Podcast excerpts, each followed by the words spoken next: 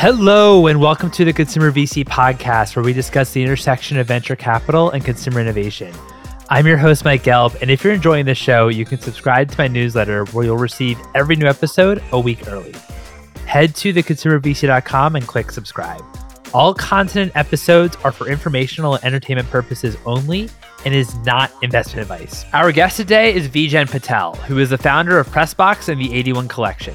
Pressbox was a 24 7 dry cleaning and laundry services business, which Vijen bootstrapped to a very successful exit to P&G and now is Tide Cleaners. The 81 Collection is a VC fund that focuses on the hard industries. This was a fun conversation to see how Vijen started and scaled Pressbox, as well as where he sees the opportunities where others aren't at the 81 Collection. Without further ado, here's Vijen.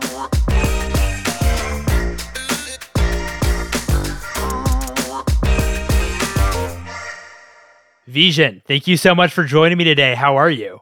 I'm great. How are you, Mike? Doing great, thanks. Doing great. So so excited to talk about the world of entrepreneurship and also your new venture capital fund, which is really exciting. And dry cleaning, all of it. Exactly. So were you always fascinated by dry cleaning? I mean, what was kind of what was kind of the insight that like led to uh Pressbox? So no. I remember calling my mom when I originally started this idea and she cried. She's like, You're starting a dry cleaner? What? And so the story actually reverses a lot. So the first business I ever had was like four, I was 14 years old. It was selling Cubs tickets. And so I always had this entrepreneurial urge. But after college, I was at McKinsey for a while in the consulting firm and then did private equity. And so I kind of had this subdued, I subdued my entrepreneurial urges like pretty deeply.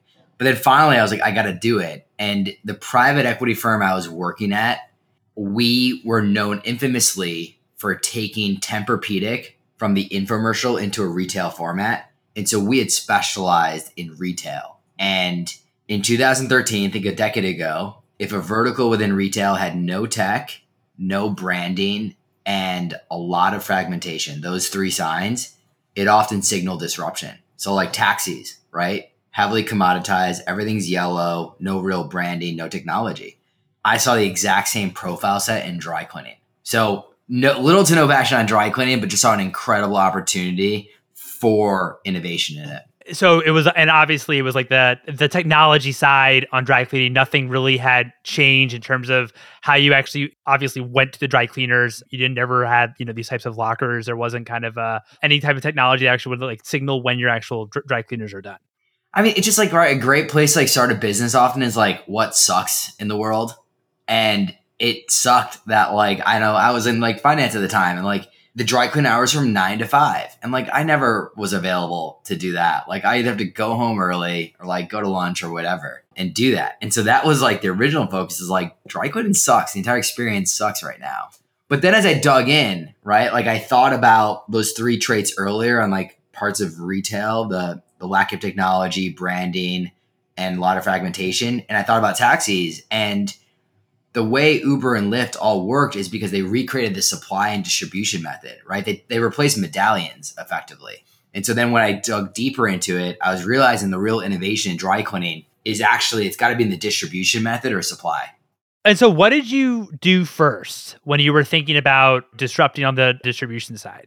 Two things. I talked to a lot of friends and just said, hey, like, what do you think about this idea? And like, by a lot, I mean like a hundred. Like, I I went to everyone and it was great because half the crowd was like, "This is a stupid idea," and this is why A, B, and C. And oftentimes they were right, and I would sit on it and then I'd reflect and be like, "You know what? They're right, but what if I added this, or what if I did this instead?" And it just built and built. The other thing I did was I I literally put up like a little simple Excel model with like 20 rows and I just built like what would it look like, right? Because the entire idea was to recreate a dry cleaner with hardware and software. And so I just said like what would it look like on a unit economics basis? Like how much revenue would I get? How much would it cost? And like it was all hypothetical, but slowly by doing it, I was like, oh, this could actually make money. And so the combination of like a lot of subjective kind of insights plus some sort of like a simple mathematical model really helped.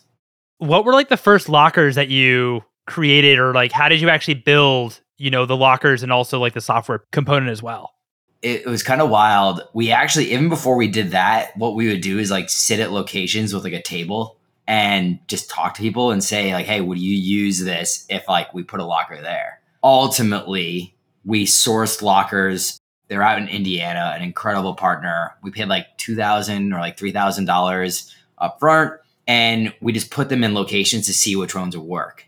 And what was really exciting and like the interesting insight, Mike, was that we thought we'd put all of our lockers in offices. We were like, oh, this is where dry, like this is where the suits are. This is where like the lawyers are, the bankers, all that stuff. And we were 100% wrong. We slowly found out. We tried a location in like a multi-family, so like a high-rise apartment, and it crushed it. And we were like, oh my God, we've got this all wrong. And so we pivoted really quickly. So in short, we were really experimental up front. We put a little bit of money in hardware. We used SMS to get started, so text, and we just built from there.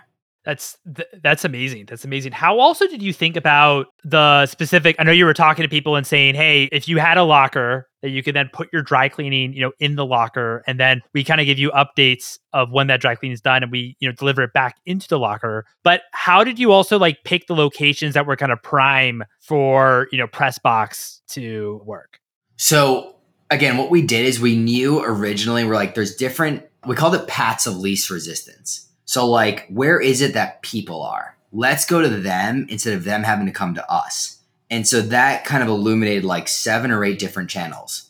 So, where they go to work, where they live, where they go to work out, like where the commuter like modes, like train stations. And so, all of a sudden, like seven or eight different modes were all eligible candidates. And so, we just tried throwing stuff at there. Like, we put it into the biggest union station in Chicago we did a couple gyms, and we just saw the data told us what was going to work. Got it. Got it. How also did you approach the actual supply chain and imagine partnering with, you know, dry cleaners? How did that whole process work? And also, how did the delivery, the transportation going from locker to dry cleaner work? Yeah, great question. So, this is actually the core of the business because, you know, all the encouragement from all the VCs is like go asset light, go employee light, etc. And so we started that. But what happened is that quality suffered, right? So as you scale in something like a service, you know, it's easy to press one shirt well and get it back to a customer. It's a lot harder to do that with 10,000 shirts, especially if you don't own that plant. So originally started by partnering with like, you know, local dry cleaners or plants that were there. What ended up happening is, and this is kind of like more like year three or four, we ended up building the second biggest dry clean facility in all of Illinois. And so we ended up vertically integrating. And this was the crux of why we were able to become effectively the nation's largest dry cleaner. It was because if you go to like the, like a dry cleaner, they have two big cost items, labor and rent. We were able to bypass both of those. We'd place our lockers oftentimes without having to pay rent on site, and then we wouldn't have any labor on site. So what we would do is go around the city, pick up all of these clothes, bring them back to the central facility, and then bring them back two days later. And that's actually no different than a storefront because oftentimes they're not doing work on site. And we would effectively have the same operational process, but without having the cost burden that a, a normal dry cleaner would have.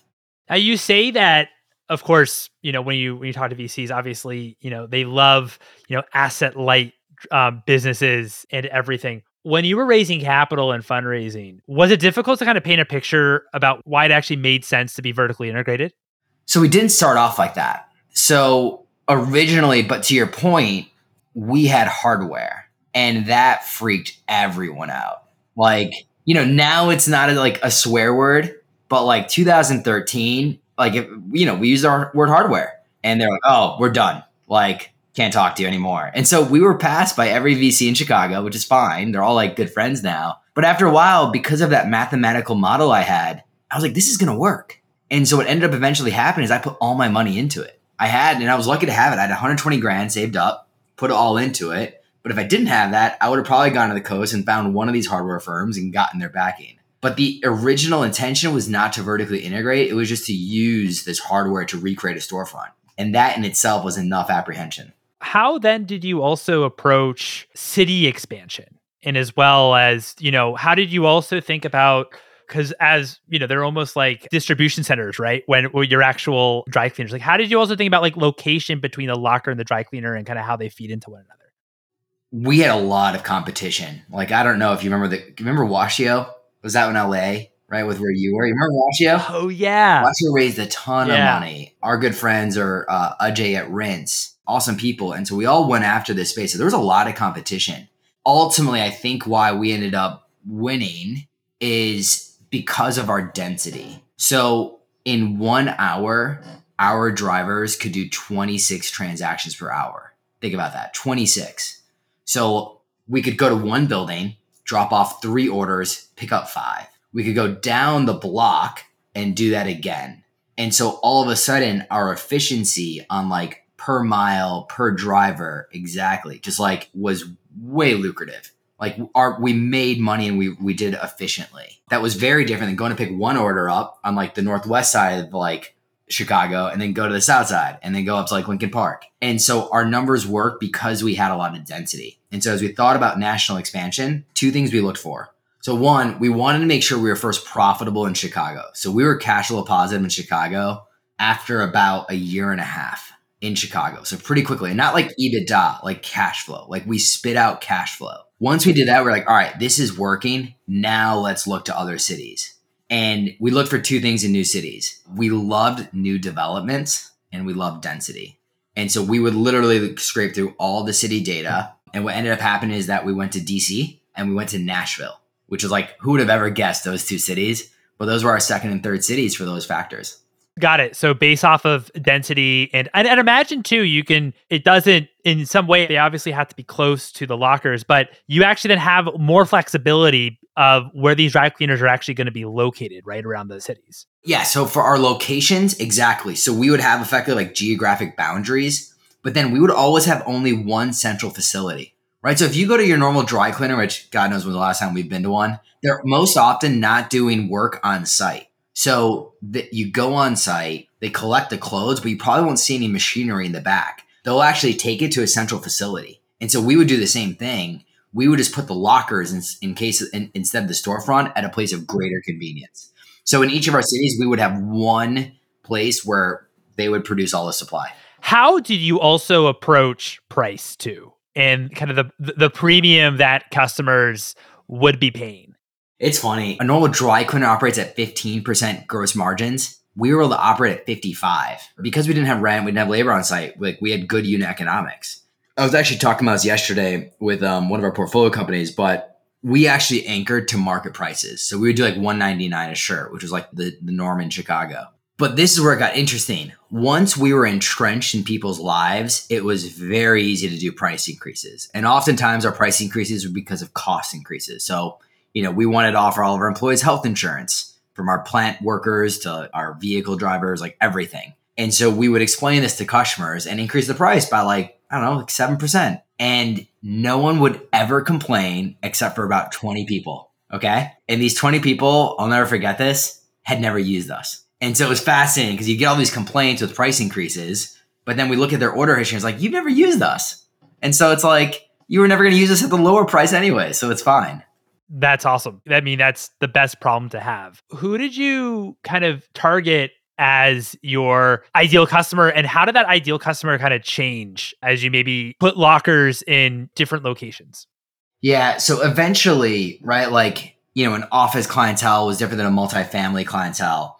But as the numbers came back that apartment buildings and condos were really where we were going to hit like a home run, we really realized that our core customer was like a 25 to 40 year old, often making more than like 100K. And they loved our service because of convenience, right? Like at 8 p.m., at 6 a.m., like if you're a physician, whatever it is, you can go back down to your lobby, find this thing, throw your clothes in there, use our app, and you're done and dusted and like move on with your life. And so we would have, we eventually had the tagline life, not laundry. So like don't build laundry around like don't build your life around laundry. We'll take care of it. Our core demographic were 25 to 45 year olds, often pretty wealthy, which eventually became one of our most attractive aspects as we went to sell. That's really interesting. Why did you elect to sell eventually? And how did that kind of happen with with P&G? So remember when I talked to you about how we talked to everyone up front and like like a lot of people, 100 people and we're like, "Hey, what's wrong with this idea?" and we kept that list by the way. Like since the last day we're always like all right these are the highlights of the business and these are the issues of it. And one of the biggest issues was who do you sell a large dry cleaner to? And like I can't sell to another dry cleaner. And you know at this point we had 1200 locations. We are in 10 cities. We like we were big. And so we always had our eye on strategics. Always did. Because like eventually who else can pay for those? It was either private equity or strategics. Were you always thinking about an exit for the business when you started it? I yeah, like I'm not passionate about dry cleaning. and like I mean I'd love to tell you something otherwise, but that wasn't the case. And like I'm very passionate about our journey, but I feel like dry cleaning was the currency in which we operated. And so yeah, I we wanted to build something, we wanted to create change, but ultimately it's really hard. It's really hard to bootstrap the largest dry cleaner you know, in terms of locations. That's like a, a lot. And so I worked, you know, seven days a week, seven years of my life. And so at some point I was like, what are we doing with this thing? For four years, my salary was $40,000. And so there's like a lot of moments on a Saturday when like you got a driver who calls sick and you've got to go like run a route quickly and all your friends are playing college football or like watching college football and you're like, crap, like is this worth it? And so we always wanted to make sure we like knew this would be an like an ultimately we'd find a home for this business. Got it. And I appreciate that, you know, because you started this business, you saw an opportunity, but at the same time, it wasn't something that you could see yourself maybe doing like 20 years. I mean, it's boring. It's unsexy. It's like, it's not like, I, I mean, it's like, I didn't wake up and like as a kid want to become a dry cleaner. And, and I'm not saying in a bad way, but like, I'm just being honest. And, and it's not like, it's okay. Like entrepreneurship, in my opinion, a lot of it sucks. Like it sucks until it doesn't. Um, but especially for us, like we saw an opportunity. So, how did it happen? Was it after seven years of you know blood, sweat, and tears? You thinking, all right, now I want more flexibility. I want to do something else and a change of scenery, or was it more so about kind of strategic, kind of coming to you, and and you kind of couldn't just pass up on on this opportunity? Yeah, it was a mix of both. So at some point, this is crazy. Our homepage for like my computer was our bank account because every other Wednesday payroll would hit and we would get these million dollar swings in our bank account. And like, I'd be like, is it going to clear or not? Because we, again, we bootstrapped it, right? And so payroll would hit and we'd have like, we'd go from like $600,000 down to like negative 300. I'm like, crap, is this like still going to work?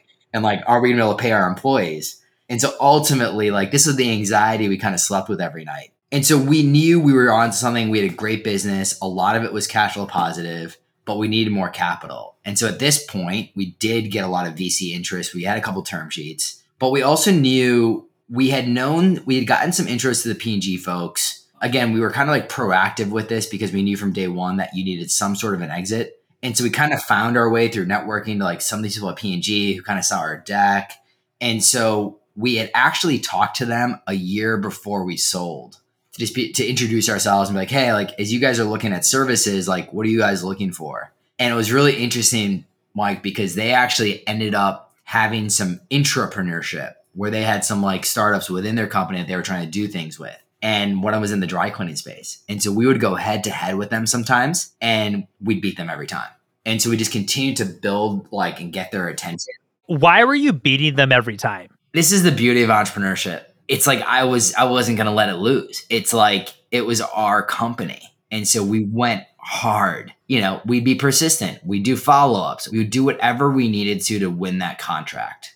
And you know, if you're a well salaried employee at like a large Fortune 500 company, are you going to have that same drive? And ultimately, we had a head start, and we I could lean on you know a thousand other relationships and be like, hey, call this person, call that person, and and this is why I like ultimately really love Chicago but every time they'd call it, like the people that were our first believers, in which we said we'd do something and we did it, they always had our back. How did the conversations kind of engage to, hey, we know you guys, but hey, now we actually might be thinking about acquiring you guys? So this got wild. Remember, we had some term sheets, right? And so like, hey guys, like we're gonna go take financing on. We're competing with your little like your startup in P&G. We're gonna go take this capital and continue to compete with you guys. And, and, and also like how much on the term sheet wise, how much were you actually looking to raise when you were thinking about one of these, you know, avenues? How much were you kind of ballpark were like thinking about raising? We were, I mean, this was 2018. We had a couple term sheets at like four to five million dollars. Cause again, we were cash flow positive, so we didn't need as much capital. Yeah. And I think we, we could have raised more. We didn't need to. We even we took on debt. Like we had some other financing things because like we had hard assets we had cash flow, like it was a good business. And two crazy things happened. One, P&G did two things. So one is that they have a philosophy of build or buy. All these strategics do, right? Because if you think about what they're sitting on, they're sitting on billion dollars of cash. right? And so they're like, look, we could go buy this for X, or we could just build it ourselves. And like, if it's cheaper, let's just build it. And so what ended up happening is they offered uh, their comp- their little startup offered our locations uh, ten thousand dollars to switch. Wow. So like, say we had a locker or like a, a location, they would go to the owners and be like, hey. Like I saw you chose like Tide Cleaner or to, you chose uh, Pressbox, which is a visual name you know, if we give you 10 grand per location, we switch? And they did this just in Chicago. And imagine if, so we had 250 partners in Chicago. How many of those 250 do you think said yes? Offering 10 grand to all of them. Each location. So you 250 locations, 250 partners. 250 partners, like 400 locations. Yeah. And you're not paying rent, right? At all. I want to say a lot of them but at the same time, if it's if they're keeping their tenants, if if the system's already keeping their tenants happy with having you know Pressbox on the site, then maybe actually not so many. Interesting. Yeah, that's a good reflection. One, one out of 250 cities. One. And this wow. is amazing. It was two things. One, you're right. We were ingrained, and it was almost more of a headache than not to switch it. But then the other thing that was really interesting is this is where like people had a relationship with us individually, our team, and they're like, oh no, like these people are awesome. Like they said they do this, they, they'd say they, you know, have two day turnaround, they'd say they have great quality, and they did that. And so like we've got their back. Like we don't need the extra money. Like this team's awesome. We've got their back. And and so that when they saw that, they're like, all right, these guys are worth it, right? Because for them it was build or buy, and they're like, all right, we can't build it. We can't just buy it like by their locations. The second thing that happened is they lowballed us twice. And so at this point we were like, hey, like we're gonna do it. And this was the wildest moment of my career. I like I look back on I was like, should we have done this? and I'll never forget this because my wife was so mad at me. But we'd gotten a lower term sheet and my co-founder was just like pissed off. And he's like, screw this. We're gonna send them a redacted term sheet. None of the names on there, but like just the numbers, and be like, hey, we're signing this term sheet we'll like look forward to like continuing the conversation like down the road. And it was like millions of dollars. And so my like my co-founder called me, is like, hey, like let's just send this email. I was like, yeah, yeah, yeah, that makes sense. And my wife's next to me and she's like, You just did what? Like we literally could have gotten millions of dollars and you're trying to play hardball. And remember, right? Like I had I had years of us like having a salary of 40 grand. So like this was a lot. I mean for anyone, but especially like with what we had been through. And to my co-founder's credit, they said, give us 24 hours. And they came back with a badass offer. That's awesome. That's awesome. That's great. That's so wild. wild. That's so wild. And that's also super cool that all of your partners didn't jump ship because it could have been a very different story if they had, right? A hundred percent. I'll like never forget that one partner that did jump ship. I'm like, man, I hate them. Because at the same time, like I, also kind of see it from like their standpoint on the on, on, the landlord standpoint where it's like, hey, this is a perk. This is a great perk for you know tenant tenants of that, and and 10k like that's a lot of money in some ways, but at the same time, not life changing money. It's not going to be. It's not really going to put us you know over the edge in some ways. And so if this is a you know a perk that's really you know adding to the better well being for you know people that actually live in in these complexes, then or or work in these complexes, then like why would I change that? hundred percent. And you know what's amazing about that is like to your point you know, technology and all this amazing stuff out there. But at the end of the day, like humans are humans and it comes down to relationships. And these people loved us. And we had spent five, six, seven years building these relationships with people. And ultimately, it wasn't an amount of money that wanted to forego that relationship. Yeah, no, exactly. Exactly. And that's a really great point. So you sell the P&G. We talk a lot about the show about when you sell to a company, there's also you also have to imagine yourself to work at that company and, and, see how the culture would actually fit in things kind of mesh and, and, and come together what was it like for you working under P&G and still and what became tide cleaners so I actually I had a great experience. They're in Cincinnati. They're nearby to us in Chicago. So we had a lot of overlapping values, which is amazing. Just like putting hard work in and and great people. Also say, you know, the person that sponsored our deal, uh, like the number two and number three now at P&G, who we've gotten to know like quite well. I even call them friends now. Still to this day are the smartest people I've ever met in my life. They're smarter than anyone ever met McKinsey in private equity. But like, I mean, these people were just geniuses. And I loved learning from them. There were two interesting insights that we picked up on that were humbling. One is I, from the outside, had just dr- like dramatized P&G because, you know, they're an amazing company where the, the mop, for instance, worked for thousands of years. And then all of a sudden they created the Swiffer and it's like, oh, this is a better version of the mop. And like, you don't need the mop anymore. And I like, in my head, I made these fantasies up that like they are just marketing geniuses. I realized actually they're manufacturing geniuses.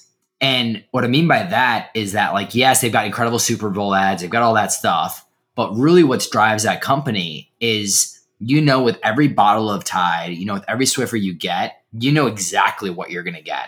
And so a Tide Pod, like that factory, they have 99.99999% efficiency of like consistent quality of Tide Pods. And that infrastructure and manufacturing capabilities is like the backbone on which you can like build a brand. And so it was just eye opening to me how great they were at manufacturing. Yeah. I mean, that's a really great point because I think that we talk about, you know, P&G and like oh it's you know great branding or you know you look at you know other you know conglomerates and and big companies but like best Super Bowl ads right? You're just like oh this is cool? Oh yeah. Incredible. Incredible. Absolutely. But at the same time it's like okay how do you actually build those products from scratch? And it's not just saying hey you don't need the mop anymore. That's actually innovation. It is actually changing you know you actually have to build that product. So once you leave P&G I know you've just launched a new fund 81 Collective. How did that come together and how has this whole entire experience, you know, starting a capital intensive business and obviously scaling that, how has it all impacted you, how you actually think about new opportunities going forward? So I ended up stepping down from Tide Cleaners in, in 2020 and I took two years off. And if anyone, you know, who listens to this gets the fortune of, you know, having a payday and having the ability to take time off, I highly recommend it. Because what ended up happening is by effectively doing nothing, kind of rebalancing my life, I noticed where my spikes of energy came. And it was three things that I realized just like filled me up. One is I love entrepreneurship. Two is I missed investing. I just used like I missed using my brain and you know I think some of the greatest entrepreneurs I know are just razor focused on one thing for like decades. And I missed like, you know, the balance of thinking as well as doing. But third is I noticed I was most proud of all the jobs I created you know, we had created eventually 250 jobs and it was a lot of people that were making 15 or 20 or $25 an hour and they were going to make that for the rest of their careers. And now many of them make 100K a year.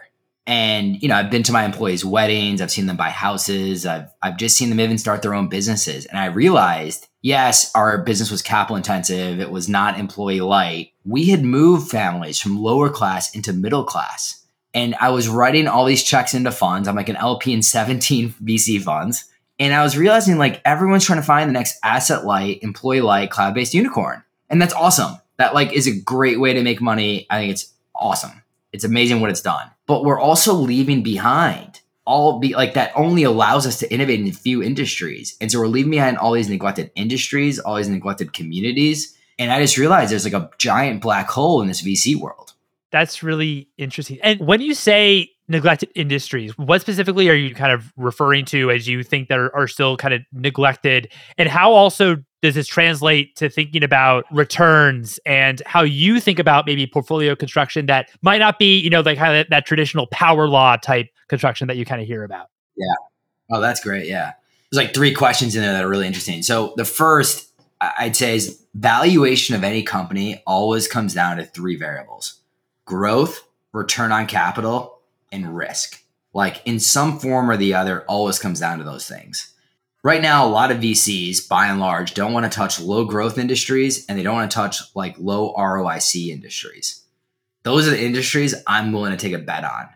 And so the way I think of it is effectively three industries that like align with those frameworks. Low R, so for the return on capital, is like low margin industries like dry cleaning, anything in retail, the other one is capital intensive industry. So this is manufacturing, construction, logistics, supply chain. And then the third is low growth industries, which is oftentimes like real estate. Like real estate's like 30 or 40 years behind things. Like, you know, when's the last time we innovated a paintbrush or a brick building or even the home? And so those are the three areas that together, I kid you not, comprise 55% of America's economy. And almost no VCs touch it. So how then, since these are, as you uh, you know, since these are low margin, low growth, capital intensive industries, which I'd imagine VCs that are listening are like, ooh, why would I ever want to touch those? And I totally understand why VCs wouldn't touch those businesses. But how then do you think about when you're investing in these types of businesses,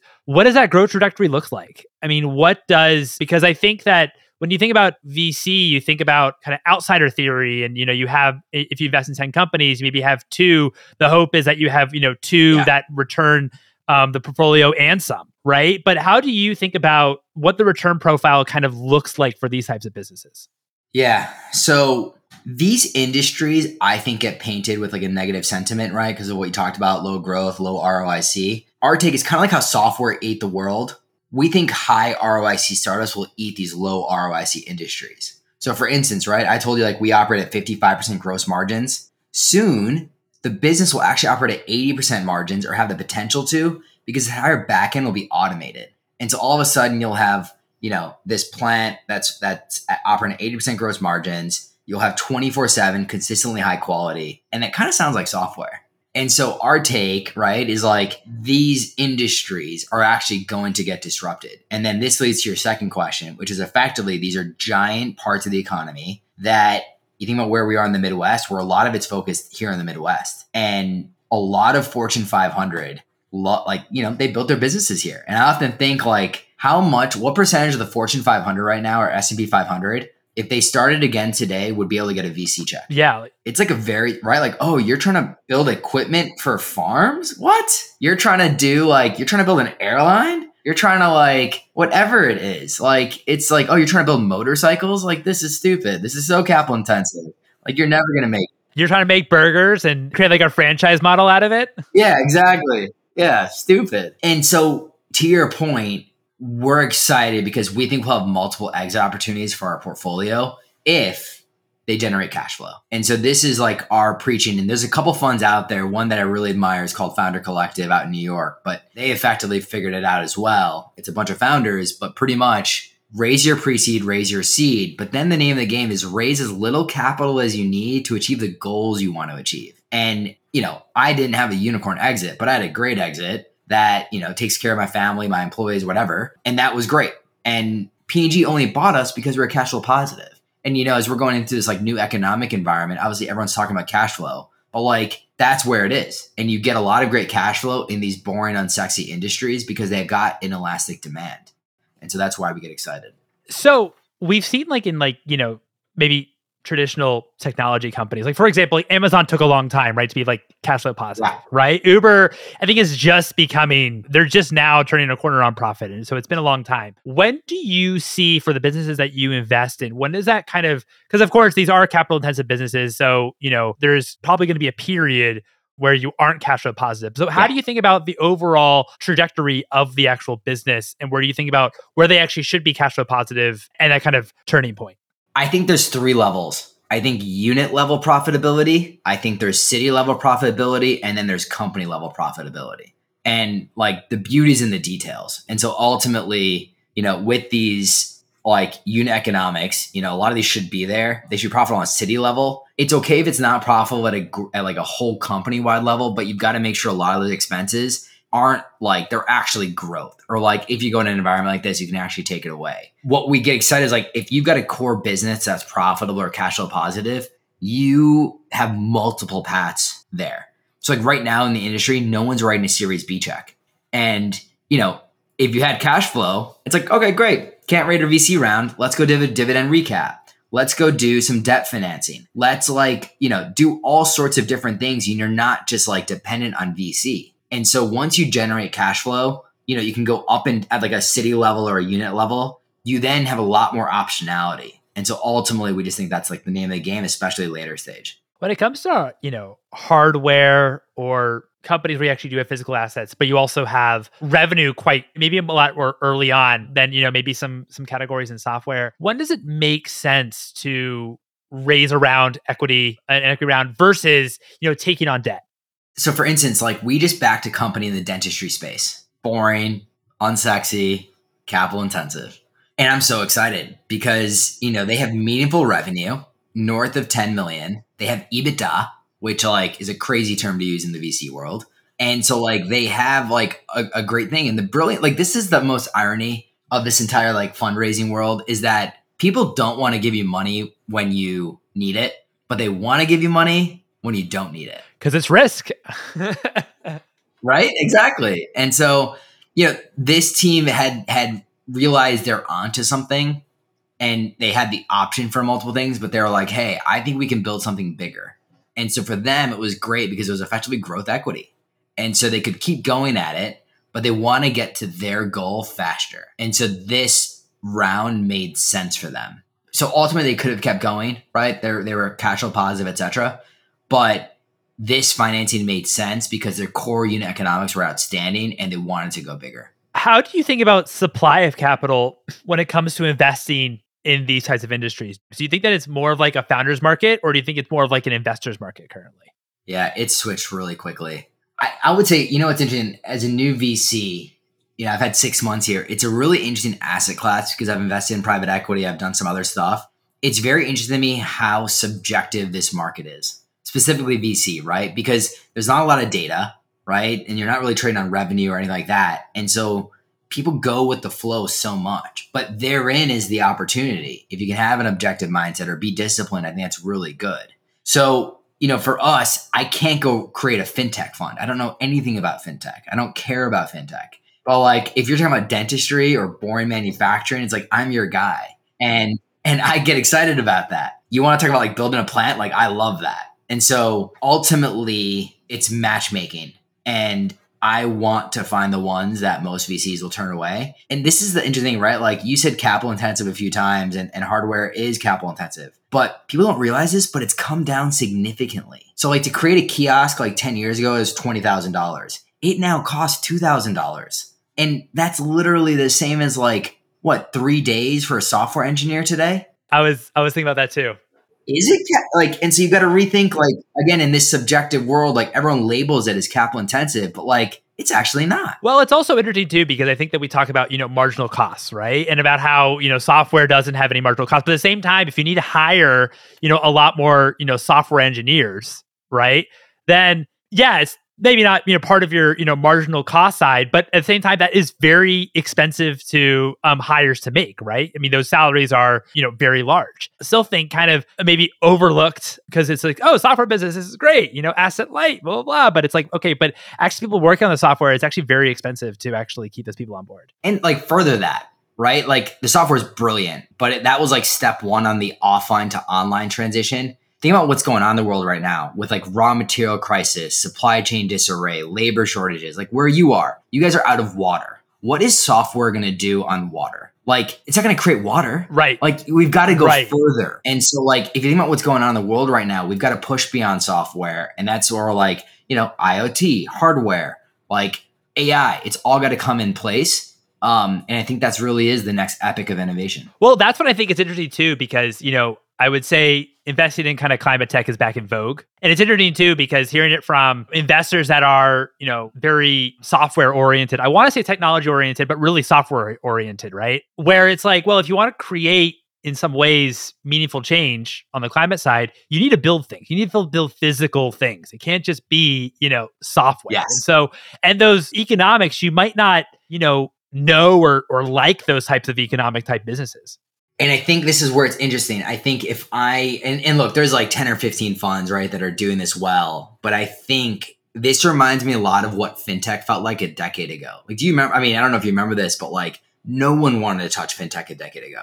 Too legislative, too bureaucratic. The brands of Goldman and Morgan Stanley, like you could never touch that. And now it's all been unbundled. And I think a lot of that with these industries right now, where it's like no one wants to touch them but in a decade from now, I think this will be some of the biggest winners. It's amazing. It's amazing. How did you also approach, you know, raising 81 Collection? And how did you also choose, you know, the partners that you worked with? What's kind of the, the founding story behind it? Yeah, it's amazing. I'll say, right, this is the hardest fundraising market. You know, I think most people would say in like the last two quarters have been the hardest in the last like decade. And we're going to end up being oversubscribed. And it's nuts. And not even on our like lower limit on our hard cap. And, and obviously, we're not going above that. But there's there's two things that bring it together. One, we are counter cyclical. And so if you think about what's going on in the world, we talked about this, right? Like Oil prices are crazy right now. Supply chains are just like, why are we getting a tomato in California, shipping it to Canada, bringing it down to Texas, and then to my Whole Foods in Chicago? Like, it doesn't make sense. And so this is cracking the infrastructure in which we have a specific advantage in. So I think this time could not have been better. The other thing though, right, in terms of like my partners and everything, I'm realizing like my story actually of not being able to raise here in, in, in a hard industry, especially in the Midwest, is actually, it's not a unique one. Like there's actually 30, 40, 50 others who could never raise here, ended up going to the coast and then got funded. You know, if I didn't have 120 grand, I would have gone to the coast and gotten funded, but I had that. And so ultimately, we just think there's a big hole here where you've got an incredible supply of talent. You know, you've got the most amount of college grads of any city are in Chicago, and there's there's a lot more capital to provide here. And so ultimately, that the bond of us all being undersubscribed early, but then oversubscribed later is what bonds us all. That's really cool. What's one book that's inspired you personally and one book that's inspired you professionally? I don't know. You probably do you get The Alchemist a lot? A few times, yeah. Yeah. yeah. You like that one? I do like that one. I do think the like it's amazing just how much just like putting your your effort and will onto the world just ends up creating a positive circle. I really like Man's Search for Meaning uh that's another one where it just like puts everything in perspective and you know just the entire story of him writing it in 10 days after the holocaust it's just it's the, so amazingly insightful on humans and the human condition. So that that is probably my favorite personal book. Professionally this one's interesting. I no one really knows about this book. It's from like 2012 maybe. It's called heart smarts guts and luck hsgl and i it never got like widespread press but it was written by two McKinsey people who had pretty much broken down all entrepreneurs. And pretty much they figured out that every entrepreneur has these four things heart, smarts, guts, and luck. And what they effectively figured out is you need a little bit of everything, but ultimately you need to over index on one of those four, right? So, like, you know, I think Meg Whitman is what they use, but like she's one of the smartest people on earth. You know, Richard Branson just takes wild bets. He's got more guts than anyone else. And it was really interesting framework. And that's actually informed us how we look at entrepreneurs now. Because ultimately, for these harder industries, like we solve for grit and guts. And like we want people that, like, on day thousand are okay missing college football on a Saturday and like driving a van. and and that's the stuff we look for. And so ultimately, that book professionally has really informed us and gave me a real good insight into like what are the ingredients and components of an incredible entrepreneur. Love that. We have not had that book come up yet at all. Love it. So, and there's been like 240 episodes and, and that hasn't come up at all. So, really excited to add that one to our book list and agree with you on the other two for sure. Vijen, this was incredible. Thank you so much for your time. Of course. Thank you for having me and thank you for allowing us to share our story. And there you have it. It was such a fun conversation with Vijen. I hope you all enjoyed it. I highly recommend following him on Twitter at it's Vijen. If you enjoyed this episode, I'd love it if you'd write a review on the Apple Podcasts. You're also welcome to follow me, your host, Mike, on Twitter at Mike Gelb, and also follow for episode announcements at Consumer VC. Thanks for listening, everyone.